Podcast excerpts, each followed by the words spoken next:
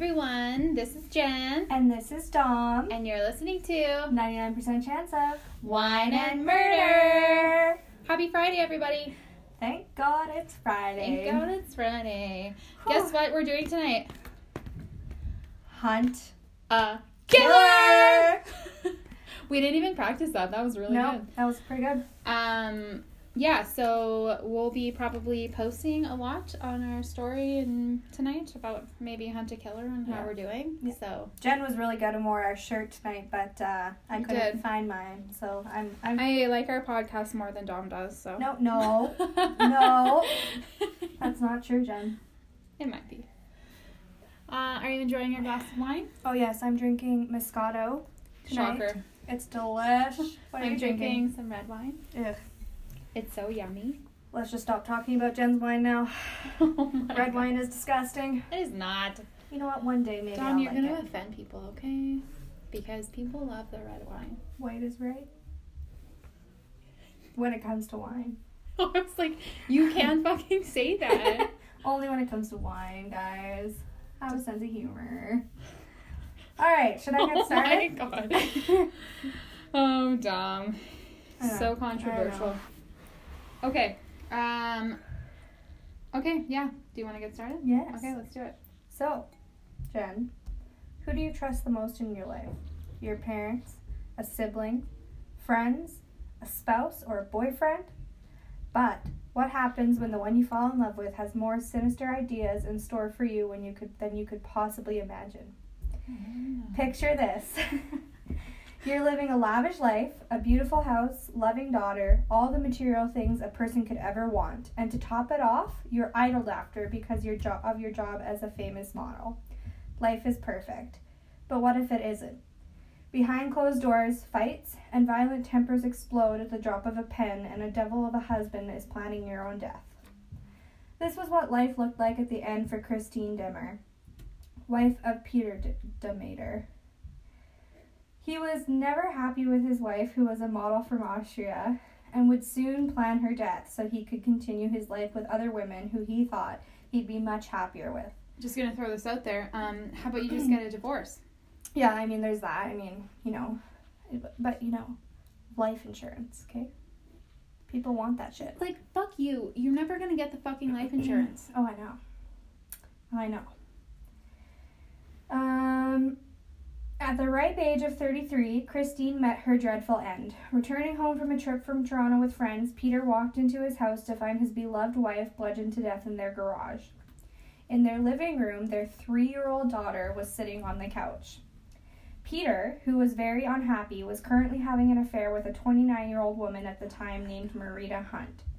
Things were already not looking good for Peter. The judges pointed the finger at Peter and instantly put him on trial for the deed. Although no evidence was found to link the hired killer to the murder, friends of Peter's testified saying that he had indeed talked about killing his wife on many different occasions. Csaba Szilagyi testified that he had heard Peter about it talk about it multiple times over the past five years leading up to her death, and even admitted to knowing two days prior to the murder that Peter was plotting. He failed to warn Christine of the imminent danger that she was in. To make matters worse for Peter's situation, jail rat Gayala Varag testified against Peter, admitting that Peter had told him he hired a Hungarian hitman called the Duck. This person, who also known was also known formally as Emir Oligenic, but died before he could be brought back to Canada to face prosecution for his heinous deed. Peter was quickly prosecuted after one of Canada's longest trials at the time of 11 weeks. Peter only served 10 years of his sentence and was released on parole to a halfway house where he could start to go about his life and move on. It gets worse, Jen. Okay, but um.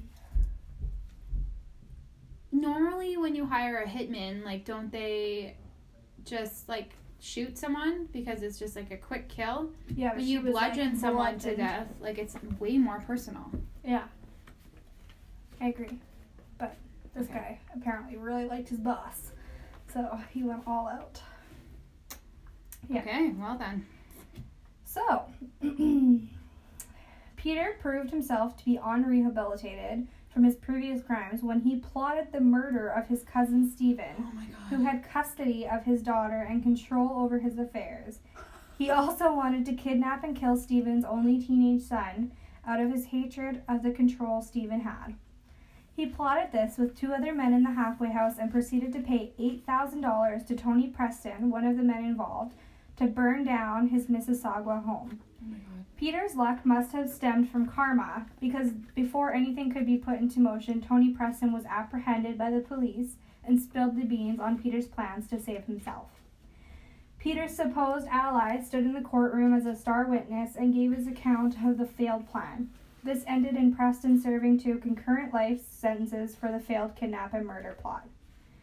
Both Christine's murder and his failed kidnap and murder plan had the many had many things in common. It showed just how evil Peter was and that he had to be taken out of the community once again. Peter developed an incredible hate for his past lawyer known as Toby Bellman, and believe it or not, he decided again to plan and kidnap and murder. What the fuck is wrong with this guy? I know. And it's always the same. But this time He's an idiot. I know. This time it would be Tony Bellman's daughter that would pay the price. Oh my god. This was all because of a dispute over Peter refusing to pay Bellman the money he owed him, and in return, Bellman froze Peter's stock assets, which I mean he should. 100%. The cellmate that Peter had plotted this information with was Peter Winstanley, who went to the police and admitted to um, and admitted what Peter Peter was planning with him and his current fiance. The charges against his fiance, Lisa Ross, were dropped since they gave her the option to testify against him at the trial. Time and again, he has proven he is dangerous if he has access to money, Justin o- Justice O'Donnell said. If Peter Demeter is a psychopath, he has a unique feature. Instead of burning out as he gets older, he's getting worse. In later years, Peter was interviewed by CBC on May 30th, 2006. He noted that he would spend the rest of his life behind bars as he had already experienced many health problems behind bars. These included a stroke, heart attack, and three diagnoses of cancer that were followed up with chemo. During today's time, the Demeter's daughter, And- Andrea Demeter Scratch, had a hard time growing up and recovering from the trauma of her childhood. As she grew, she had troubles with drugs and alcohol, stealing, cheating, and lying. She was taken care of by her father's cousin Stephen and wife Marjorie. They did the best they could with her troubled mind. Andrea eventually went on to have children, but her daughter was taken from her at the young age of four for being declared an unfit mother due to drinking and driving. Andrea continued in life and decided herself to decided to become clean and sober herself when her twin daughters were born. She completed AA as well as two stays in rehab that helped her kick the addiction along with healthy eating and a new workout routine to keep her healthy endorphins flowing. After being diagnosed with PTSD from her childhood, she created her own business to help others with PTSD, including veterans. She helps re- rehabilitate them to do the physical activity and have access to medical marijuana and other items that help with their recovery. She has also avoided visiting her father and does not want anything to do with him. Good. When asked what she would do once she was informed of his death, she said, I should be burying him for closure, for kindness, and for godliness. Then it will all be a thing of the past. It goes to show that as many things uh, bad that can come out of a bad situation, incredibly good things can also emerge from the flames. Perseverance and love of oneself is key. If you are looking for more information on this case, you can find it on the internet in multiple sources, as well as in the movie I Miss You, Hugs and Kisses, which was already released in 1978 to convey the murder and the sick mind of Peter Dementor. Wow. Yeah. That's my story. That guy is fucked. Like, did he not? He just doesn't learn his lesson. He just doesn't get it. I know, and he was caught every single time. He's such an Like, at least try something. Such new. an idiot. Like, please. There's other ways to kill somebody. Thank you, Dom. Thank you for letting us know. Um, okay. Should we do mine? We should. Okay. So this is uh, about killer Joshua Phillips and his victim Maddie Clifton. So we should warn everyone, this is um, about a killing of an eight-year-old girl. Oh no. So um, just a forewarning, like there's some graphic details in here. Uh, okay, so we'll get started. So, on the evening of November 3rd, 1998, in Jacksonville, Florida, Sheila Clifton arrived home and began to prepare dinner. Her youngest daughter, Maddie, begged her mom to let her go out and play. Sheila agreed, and Maddie said and told Maddie, sorry, that she had to be home in time for dinner. But Maddie did not return home for dinner, and that would be the last time that her mom ever saw her. The first week after her disappearance, the community was nonstop. Cops, reporters, and hundreds of people descended to help find Maddie, and even the National Guard was called in to help uh, walk the sewer systems. But on November 10th, Missy Phillips, who lived across the street from the Cliftons, was tidying up her 14 year old son Joshua's room while he was at school. She noticed that his waterbed was leaking. Or so she thought. Oh, God. She decided to have a closer look and that's when she discovered Maddie's body hidden inside the base of the waterbed. What? Could you imagine as a parent finding that in your child's room? I would like strangle him. Like I would not Oh know my what God. to do. I'd be terrified. so she I mean, she made the right decision decision, sorry. So she ran across the street to a police car that was parked outside of the Clifton's house and revealed what she had found. Sorry, that was a really loud page turn. Um, the police went straight to Joshua's school and promptly arrested him. He confessed right away. He told them that on the afternoon of, no- of November 3rd, Maddie came and asked if he wanted to play baseball. While playing in the backyard, I should mention that he's 14 years old at the time of this murder. Yeah. the. Did I say that? Mhm. Okay. That's Sorry. okay though. Sorry, everyone. I forgot already. Um, okay, sorry. So she came over and asked if he wanted to play baseball. While playing in the backyard, um, Maddie threw the ball and he hit it hard, uh, which came right back and accidentally hit Maddie in the eye, causing her to bleed. She started to cry in pain, and he panicked, knowing his father would be home soon, and he wasn't allowed to like have friends over when his parents weren't there. Mm. And his father, I guess, was like he was scared of his dad because he was like a little bit abusive. Aw. Um, so then he dragged Maddie into his room where he proceeded to strangle her with a phone cord for 15 minutes. After that, he hit her with a baseball bat and stored her under the base of his bed. I mean, that's a little far. That's a little bit of an overreaction. You could have just said like, "Go home now."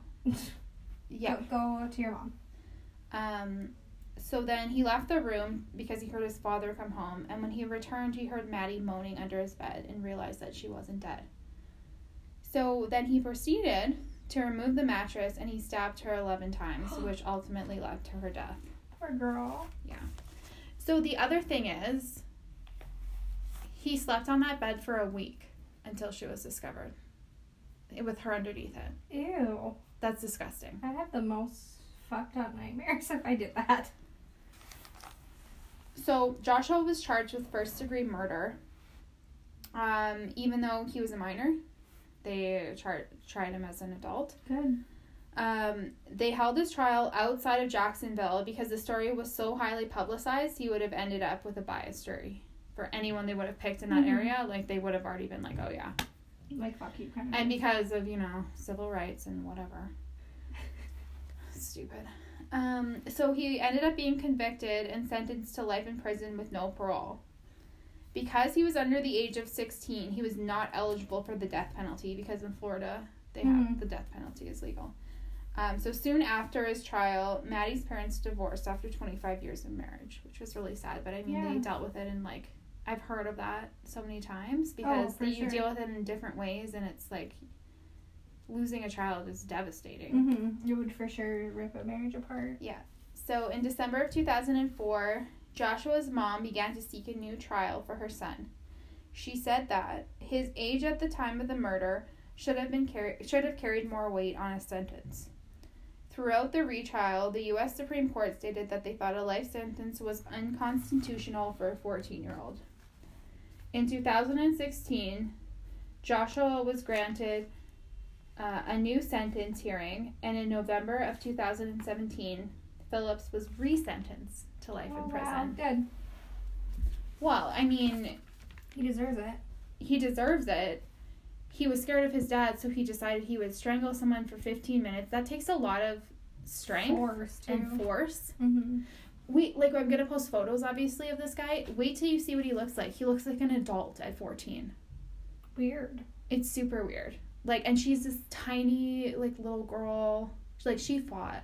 I just feel like how would you escalate that far? Right, from going like, oh my god, I hit her with a baseball bat, Yeah, like oh, or not the baseball bat. Sorry, like I hit her with the ball from Like the it was just an accident. You can go home and tell your mom. Yeah, maybe, maybe, maybe even take her to her house if you're scared of your dad coming home. and Be like, I'm Yeah. so sorry, we were playing baseball and I accidentally hit her. Like, it wouldn't have been a thing Yeah. because I guess they used to play together. Like, he used to come out and play with the neighborhood kids or whatever, and they played together all the time. So it's not like he's just a stranger. So it would have been like not a big deal. Yeah. Just had to say sorry. Well, and the fact I think they wait they thought the fact that he slept on top of that bed with like no remorse basically for seven days Yeah.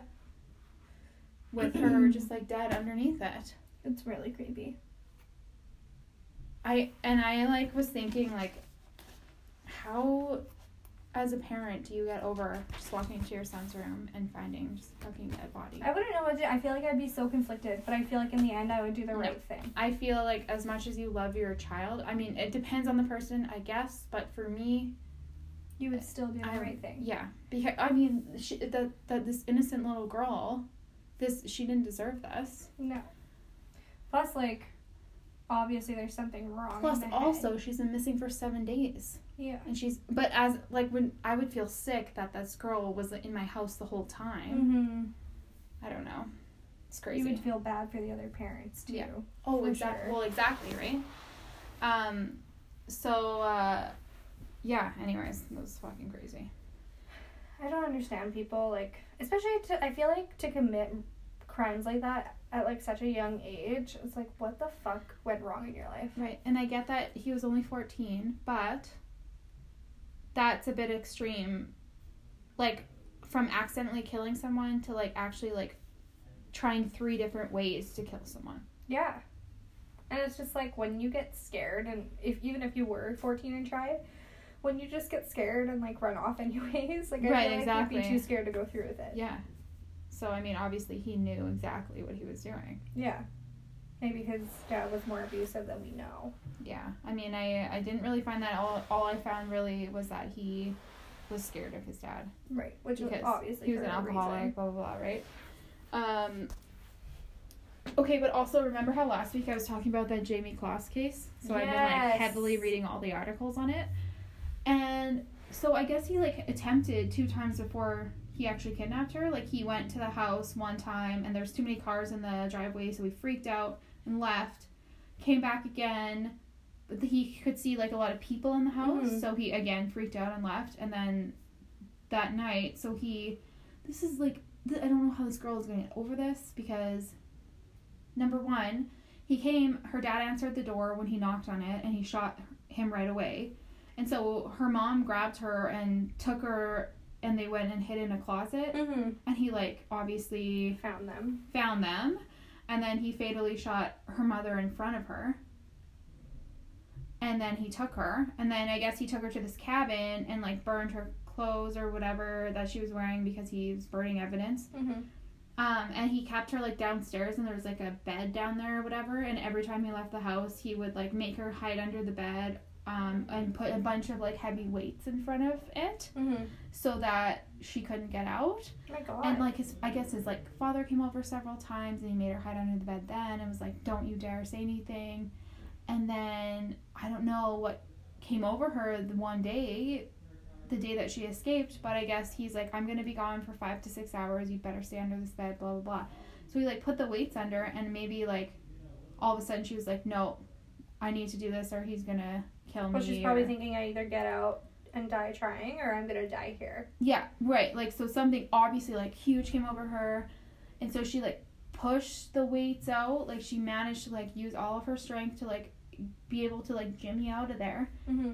And she put on a pair of his shoes and she just walked out the front door. Oh. And then that's when that lady walking her dog found her. Um, and so I guess um, he thought he had gotten away with like the perfect crime Yeah. because he like wore gloves, he shaved his head and all of his hair off so that he they wouldn't find any hair or DNA in the house. Um, and then so I guess he got home and realized she wasn't there, so we like drove around Trying the neighborhood and stuff, and then he, when he came back, police were at his house. Sucks to suck. Fuck you, bro. Well, I mean, you shouldn't kidnap other people. Like, She's thirteen. come on. You're like killing her parents. You fucked up piece of shit. And like, didn't she not even really know her, like him though? Like, no, and I guess like, and I guess he was stalking her a little bit too because um he would like sit outside her school and like watch her get on the bus. that's just so creepy. People are creeps, man. I don't get it. Yeah, and like it just makes you think like But okay, my thing is is, stalking me? what happens Just in your kidding. I'm not that cool. to make you so infatuated with another person that you would have to stalk them? It doesn't like, make any sense. You know, you love like you love your boyfriend Dave. I love my husband Nate, but there's still like that line where I'm like, I would never stalk him. You know what I mean? Yeah. Like it's weird. It's I like know. what happens chemically that just is like, oh, I'm gonna stalk. This There's like one thing where you like look at people on Facebook or whatever just to like see see lo- what they yeah. look like, blah blah blah. But to actually like, Like- physically drive around, follow people, Yeah, figure out their schedule. like that is really. Weird. That's like the show you. Everyone, love you that should go show. watch it. Isn't it so good? I did not like the ending. Why can't I remember? Okay, you know what really I know I think I've talked about this before, or maybe I've just told you. You know what really bothered me about that show is they kind of make you sympathize with him. I was sympathizing. and I was like, what is going on? He Yeah. is the killer. He is like the bad guy, but I'm I feel bad for him. Yeah, It was it was crazy. It was so weird. But me. I was so mad at the ending. I don't want to give it away for anybody, but I was so upset. I was like, the hell happened here? yeah. Like they were loving each other. he like, I made was- her love him. I was just in love with the love story. I know, because in my head I was like, I want them to end up together, but I, I was like. Jen, they shouldn't end up together. Yeah. He's crazy. Yeah. Yeah, Yeah, it was crazy. Everyone should watch that show. No, it was, it was great actually. It's like ten episodes, so just put yourself in hundred percent. I binged it in like two days. Yeah, me too. I was like, I can't stop. It was like one o'clock in the morning. I was like, I really need to go to bed. I know. I was like, I'm turning off my TV now, and then I would turn it back on. Well, I turned it off and then I went to bed. And I always know that I, if I watch something scary or fucked up, I need to watch something funny before I go to sleep. Yes. I didn't, and then I had some really weird dreams after. You're like, oh, this guy's gonna kill me. yeah. So, but no, it's really good. Everybody should watch it. yes, totally agree. Well, those were our murders this week. Yeah. Hope you guys en- enjoyed them. I mean, I thought mine was pretty, pretty good. It was Yeah, old, like it happened a long time ago. Yeah.